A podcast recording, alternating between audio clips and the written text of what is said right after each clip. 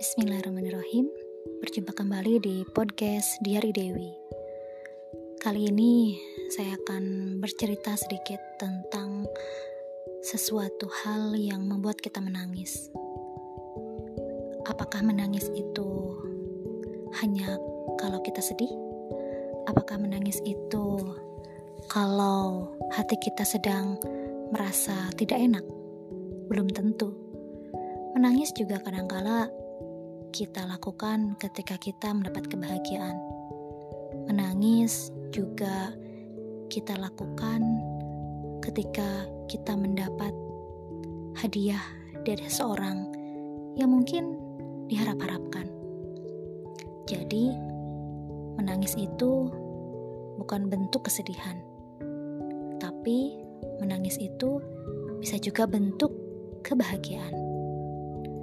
Jadi, kalau kita menangis, belum tentu kita sedih. Kalau kita menangis, belum belum tentu kita sakit hati atau hati kita, hati kita dikecewakan. Tapi menangis itu adalah rasa yang timbul ketika dalam hati merasakan sesuatu yang berbeda. Coba rasakan ketika kita mau menangis, apa yang ada dalam hati kita? Apakah kita merasa bahagia atau kita sedih? Seperti halnya kita mendapatkan sesuatu kabar kesedihan, otomatis kita akan menangis. Hati kita berkecamuk, pasti kita menangis. Dan ketika kita mendapat kebahagiaan, mendapat sesuatu itu yang kita impi-impi-impikan? Apa perasaan hati kita? Bahagia. Tapi kita tidak sadar bahwa kita menangis. Jadi, menangis itu belum tentu kita sedih. Oleh karena itu, menangislah. Karena tidak ada yang melarang kita untuk menangis. Kalau kita sedang sedih, menangislah. Kalau kita bahagia, menangislah. Menangis adalah luapan perasaan yang terdalam.